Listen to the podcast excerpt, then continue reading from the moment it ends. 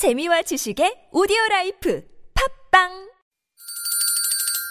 시원하게 웃어봅시다. 뭘 시원하게 웃는데? 요즘 상만까지 안 나. 좀 웃고 살자. 난 웃음을 잃었다. 웃어봐요, 정신 놓고. 아싸라비아 닭다리 잡고 웃어봐요. 재미지고, 설레이는, 김미와 나서 농에 유쾌한 만나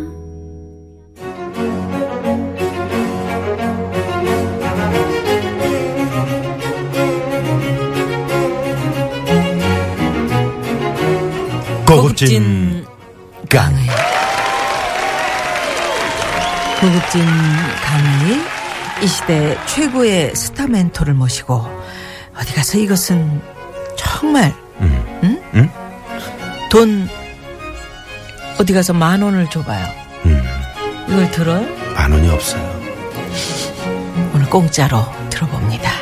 명강입니다. 공짜. 저 그럼- 공짜가 제일 좋아. 고급진 강인데 예. 너무 저렴하게 포장을 하시네요. 네. 대한민국이 사랑하는 말빨 중에 말빨. 스타 강사 김미경 선생 네. 모셨습니다. 어서 오십시오. 어서 오세요. 네, 반갑습니다. 또 보게 어, 되네요. 많은 분들이 또 네. 좋아하시네요. 아, 지난 강의 시간 우리 저 부모님들이 아, 아이를 내가 그렇게 정말 귀하게 생각했던가? 다시 한번 돌아보게 되는 예. 아이들의 에, 스무 살 되기 전까지 숨어 있던 그 천재성도 다시 한번 발견을 해야 되는 그리고. 또 우리 아이들의 그 자존감. 자존감. 네. 자존감이 제일 중요한 과목이에요. 음. 엄마들이 자존감이 국영수보다 한 살 때부터 평생 키워가야 될 과목이라는 음. 마인드셋만 다시 하세요. 자존감이 과목이라고. 음. 꼭. 그래서 이거예요. 국영수 잘하면 대학까지만 자존감이 강한 아이들은요, 사는 내내 행복해요. 그러니까요. 풀어가는 방법을 알거든요. 네, 이게 네. 제일 중요해요. 음, 음. 제가 그 자존감이 지금 개인 코칭을 해드리고 그리고 있는 어떻게 거예요. 깨달았어요, 그거를요? 경험했으니까요. 나도 우리 아들이랑 같이 지하 들어갔다 나왔고 음. 새 아이들을 키우면서 또 나를 키워봤잖아요. 내가 이거 서른 살 때 몰랐어요. 마흔 살 때도 몰랐어요. 나를 데리고 나를 54년간 키워보니까 지금까지 김미경이라는 한 사람이 시골에서 올라와서 지금 이렇게 끊임없이 이런저런 일 겪어가면서 나를 키울 수 있었던 것이 항상 난 괜찮은 사람이야라는 나 자신감에 대한 믿음? 아, 이거였구나. 내가 60, 70까지 나를 끌어가는 힘도 바로 이거구나. 이걸 아이들한테 줘야 되겠구나. 음, 그러면 내가 죽어도 내가 없어도 아이들은 스스로를 끌어가겠구나. 이게 국영수가 인생을 끌어갈 수 없어요. 맞아요. 자존감이에요. 네. 그러니까 이제 부모가 자신 있어야 돼. 그럼요. 부모가 음. 에, 이렇게 너는 이렇게 살아가라 하고 어떤 그 나침반 역할을 음. 잘 해줘야 되는 건데 이렇게 살아가라라고도 하지 마. 그렇지. 음. 네가 알아서 살아. 제일 좋은 건요. 자녀가 그러니까 아이들을 키워가는 제일 중요한 건 애들의 자존감을 키우는 방법 하나 말씀드리면요. 네. 애가 내 앞에서 끊임없이 잘난 척하게 해줘야 돼요. 음, 음. 기살아야 돼. 기사를. 그러니까 이런 거예요. 음, 잘난 척해야 돼. 아무리 시골에서 살아도 음. 예를 들어서 한 아이가 옆에 있는 외국인 공장에 가더니 그 시골에서는 영어를 배울 데가 없어요. 음. 그런데도 외국인 공장 가서 외국 사람들 보면 조금씩 조금씩 말 붙여갖고 영어를 해낸 거야. 어. 보니까 영어를 좀 잘해. 음. 시골 아버지가 뭘 알아요? 아무것도 모르시지. 영어에 뭐 IM도 모르시는 음, 분이 그걸 듣고 나서 눈물을 흘리면서 우리 아들 잘한다. 우리 아들 잘한다. 이게 아이들을 잘난 척하게 하는 거죠. 그러면은 나중에 음. 유엔 사무총장 같은 사람이 나오는 이유는요. 시골에서 부모가 뭘 알아서 지적으로 아이들을 가르친 게 아닌 거예요. 네. 걔 자존감을 그럼요. 키워주는 거예요. 그게 부모가 할 역할의 대부분 분인데 요즘에는 왜 부모들이 좋은 대학 나오고 똑똑한 사람 많잖아요. 그러니까 애들을 다 자기 테두리 안에서 하려고 그래요. 그리고 애들을 그 안에 놓으려고 그러고 애들을 끊임없이 비교 평가하는데 영악하면 영악하고 그럴수록 부모 노릇을 잘하고 정보가 많은 부모가 성공한다 그러잖아요. 애는 정보로 키우는 게 아니에요. 무슨 생명을 정보로 키워요. 철학으로 키우지. 우리 어릴 때 앞뒤가 안 맞지. 생각해 보면 애들 이렇게 이 설라 그럴 때 음. 잘하네 잘하네 잘하네 그렇죠. 잘한다 잘한다 잘한다 잘한다. 그리고 손바닥에 어, 올려놓고 애 맞아, 쓰게 맞아. 했잖아. 음, 음. 그 똑같은 거네. 그걸 계속 해야 되는 계속. 거죠. 어. 근데 이제 대부분 엄마들이 이제 막 한 초등학교 3학년 되면은 눈에서 불이 나잖아요. 지금 성적이 평생 가는 거야. 그러면 애들은 다 학교 보내놓고 엄마는 빵집에 다 모여. 엄마들은 막 10명이. 맞아, 맞아. 저것들 나보다 더 어. 중요한 거 가르치나. 그래서 뭐 다른, 알지? 어, 어. 다른 아이랑 비교하고 집에 와서 막 불안 초조한 눈으로 애를 바라보고 원래 애는 눈빛으로 키우는 거예요. 네. 말로 키우는 게 아니에요. 눈으로 사랑한다고 말해주면 되는데 눈이 불안해. 음. 저 저놈 커서 뭐가 될까라는 눈으로 매일 쳐다보잖아요. 음. 그렇지. 그러니까 애들이 나중에 사춘기 때 나를 몰라주고 내가 얼마나 괜찮은 사람인지 몰라주는 부모에게 대드는 걸 사춘기라 그래요. 나 괜찮은 사람이라고 그 얘기 하는 중이에요. 아, 네, 네, 그렇죠. 네, 네. 자, 그러면 김경 선생에 대해서 야무지게 소개하면서 갑니다. 네. 성명 김미경. 어린 시절엔 음악 신동 소리를 들으며 음악 영재로 자라 명문 Y대 작곡과를 졸업. 유명 광고회사에도 무난히 입사를 했지만 영광은 거기까지. 회사 생활은 스스로도 쌀벌레였다 회상할 만큼 그야말로 흑역사. 눈물을 머금고 회사를 나온 뒤 동네 피아노 학원 원장으로 업종 전환. 이후 학원 운영에 탁월한 재능을 보이며 피아노 학원계 미다스의 손으로 등극. 학원 성공 비결을 강연하다 대중 강사로서의 재능과 재미를 발견하고 전격 전업. 지금은 대한민국이 사랑하는 대표 강사이자 김미경 TV 대표, 미혼모 교육지원단체 대표, 패션 브랜드 리리킴 수석 디자이너까지 몸이 10개라도 모자라는 열일의 아이콘 김미경 선생의 고급진 강의 지금 바로 시작합니다. 아니 그러니까 처음에 그 학원 이래 저기 그 저 강연할 때 네. 딱 무대에 서 보니까 사람들이 내가 딱 그런겨 이렇게 얘기를 하면 빵 터지고 빵 터지고 어 내가 재능 있네 있네 이러면서 이거 발견하신 거예요. 네, 그날 첫 강의 때가 지금도 너무 생생한데 사람들이 막 내 말을 받아 적더라고요. 어. 너무 기분이 좋았어요. 근데 문제는 한 시간 강의 해달라 그러는데 한 시간 반을 했어요. 음. 잘해서 그런 게 아니라 너무 떨려서 어디서 마무리를 해야 될지 모르겠는 그러면 거예요. 그저 피아노 학원. 원장님들이 다 모이신 거예요? 네, 다 모인 데서 이제 내가 어떻게 해서 학원 경영을 잘했는지 뭐 이런 얘기를 했는데 그 당시 제 강의의 주제가 새벽 4시 반의 비밀이었어요. 음. 제가 학원 제목을 잘 어, 정하시는구나. 지금 왜- 왜 새벽 4시 반에 비밀이냐면 되게 철학적이지 않아요? 네. 저 학원 차려놓고 대출을 받아서 겁이 나서 잠이 안 와서 새벽 4시 반이면 학원에 앉아서 애들 학생 카드 일일이 보면서 얘 심리 상태가 어떻지 얘가 요번에 학원을 등록을 다시 할까 아니면 재수강을 할까 아니면 끊을까 이걸 고민하다가 끊을 것 같은 애는 바로 전화해갖고 해결하고 그래서 저희 학원을 한 번 들어오면 한 명도 못 나갔어요. 그래서 제가 그때 정말 이런 거 있잖아요. 음대 나오니까 내가 마케팅 영어 배운 적이 없잖아요. 근데 그냥 아까 말씀드렸죠. 몸으로 살아내는 깨달음이 있다고.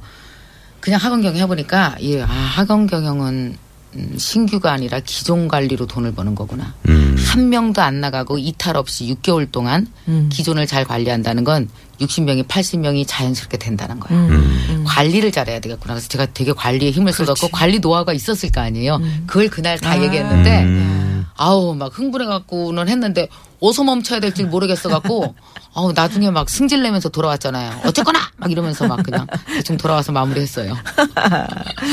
네. 예. 하지만 안 봐도 눈에 선합니다. 네. 해보셨잖아요, 여기- 그죠? 어. 여기서 잠깐 도로 상황 살펴보고요. 김미경 선생의 고급진 강의 이어갑니다.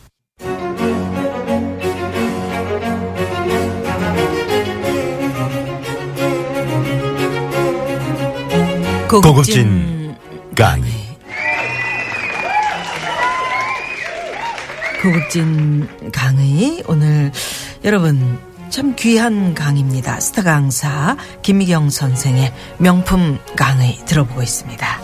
자, 두 번째 시간의 1강인데 1강은 아버지의 잘난 척이 제일 위험하다 이렇게 돼 있네요. 아, 네.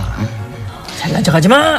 아, 나 평소에 너무 잘난 척을 했나 봐. 그러니까 그러니까 위험한 거죠. 이 아버지들이 하는 첫 번째 착각이 뭐냐면요.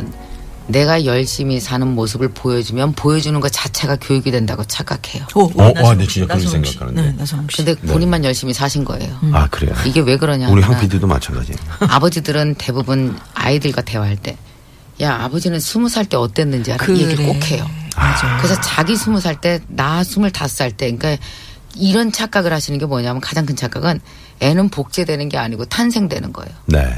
아버지로부터 유전병 몇 개를 담고 뭐, 뭐 발가락 담고 닮았을지 모르지만 음. 그러니까 이런 거죠. 육체는 부모로부터 육신은 부모로부터 간접 거래되지만 영혼은 하늘에서 직거래 하거든요. 아버지를 안 닮은 가능성은 무진장 높아요. 음. 그리고 아버지와 다른 재능, 아버지와 다른 장점, 아버지와 다른 인생 이게 아이들한테 너무 당연한 권리거든요. 근데 부모들이 하는 첫 번째 착각이 이게 복제됐다고 생각하니까 나와 자꾸 비교를 해요. 나 스무 살 때는 어땠지?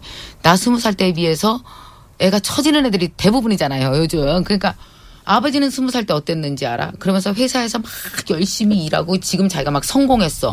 뭐 회사 CEO가 됐단 말이에요. 그러면은 이것 자체가 자기의 성공이 아이들에게 당연히 따라와야 될 루트가 되고 아이들은 나처럼 돼야 된다라는 생각을 하니까 아버지 입에서 나오는 이야기가 한번 보면은요. 54살 돼서 산전수전 다 겪고 성공한 사람과 겨우 22살짜리 아들이 얼마나 한심하게 보이겠어요. 잠은 처자지. 게임은 하고 앉아있지. 그러니까 아버지가 이 아이를 맨날 핸드폰만 들여다보지. 음, 예, 핸드폰 들여다보지 아버지가 굉장히 무시를 하겠죠. 이게 바로 아버지가 가 아버지가 가지고 있는 폭력이에요. 제가 아는 한 분이 있는데 이분이 그 사업을 하시는 분이거든요. 엄청나게 자수성가를 하신 분이란 말이에요. 자식이 완전 못마땅해요. 그래서 자식을 볼 때마다 왜 이런 눈 있잖아요. 이게 한심한 놈, 찌찌찌 하는 아이고, 눈은. 어. 음. 그런 눈으로 쳐다보고 애가 음악을 하겠다 그랬어요. 무슨 기타를 하냐고 바꿀 물려고.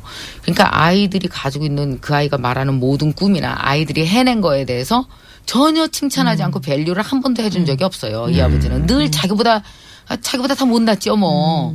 어 그러니까 맨날 아들을 찍어 누르고 아들을 야단치고 이랬거든요. 그래서 얘는 이 아들은 아버지 옆에서 한 번도 길을 펴본 적이 없어요.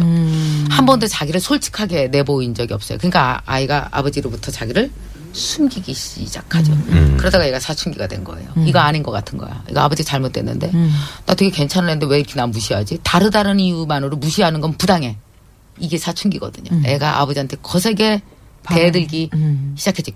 급기야는 몸싸움이 벌어졌어요. 아버지가 애를 되게 팼거든요. 결국 이 아이가 패는 아버지를 잡았어요. 이러지 말라고. 그러다가 이놈 너 손 안 나?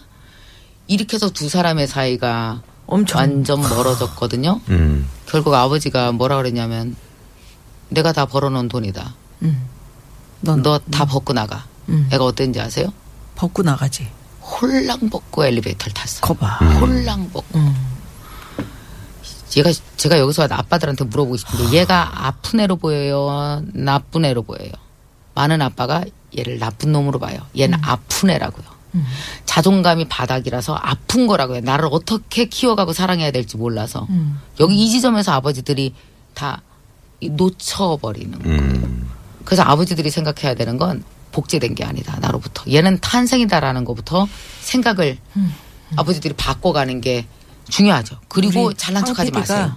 황 PD 잘난 척하지 말래는데 자기가 이렇게 화면에 썼어. 저는 안 그럼. 아니 아니. 나한테 그렇게 얘기를 하라고 지금 시키는데 나는 그래. 아니 난 황 PD 난 얘기인 줄 그래요. 알았어. 어. 어. 잘난 척하지 그러니까 말래는데. 많은 아버지들이 되게 잘난 척하고 자기 잘난 모습을 보여주는 게 교육이라고 생각하는데 그러니까 보통 그러니까 아까 말씀하셨다시피 아, 아버지 말이야. 나 니들 말 때 그렇게 안. 했다. 어, 나를 세우고 늘 공부하고 말이야. 응? 근데 너는 뭐냐? 맨날 그 컴퓨터 앞에 앉아가지고 말이야. 아버지 이렇게 얘기를 누가. 할머니가 아버지 뭐 일원 한 푼 도와줬냐? 아버지 혼자 다 해가지고 일군 거 아니야? 음. 어? 이런. 그렇지. 아주 뭐 레파토리가 줄줄줄줄 뭐새 밭을 나오는? 거죠. 어. 읽은 거 아니야? 그렇지. 이게 노래처럼 나오잖아요. 밭을 읽었나 봐. 네네. 근데 알아두셔야 될 게 이런 아버지의 잘난 척이 자녀에게는 나를 무시하고 내 말을 듣지 않고 나의 작은 성과를 조롱하고 다름을 인정해주지 않는. 그러니까 생각해 보세요. 돈의 권력도 아버지가 다 주고 있지. 집안에서 이 집에서 사는 권력도 아버지가 다 갖고 있지. 내 꿈에 대한 권력도 다 가지고 있으면 애가 얼마나 슬프게 크겠어요. 중요한 건 이거예요. 아버지한테 화를 내고 아버지랑 같이 사는 게 너무 억울하고 아버지랑 사는 게 슬픈 애들은 아버지를 상대하느냐고 너무 힘에 겨워서 거기다 에너지 다 써서 꿈꾸지 않아요. 그게 문제인 거예요. 아버지가 나 싫어하지. 저 인간이 나 싫어해. 아, 나는 별로 쓸모없는 사람이야. 뭐 이런데 에너지를 다 쓰는 애들은요. 그거 신경 쓰느냐고 자기 꿈을 못 키워요. 아버지 상대하느냐고 나를 상대를 못 한다고요, 애들이. 그래 갖고 되겠어요?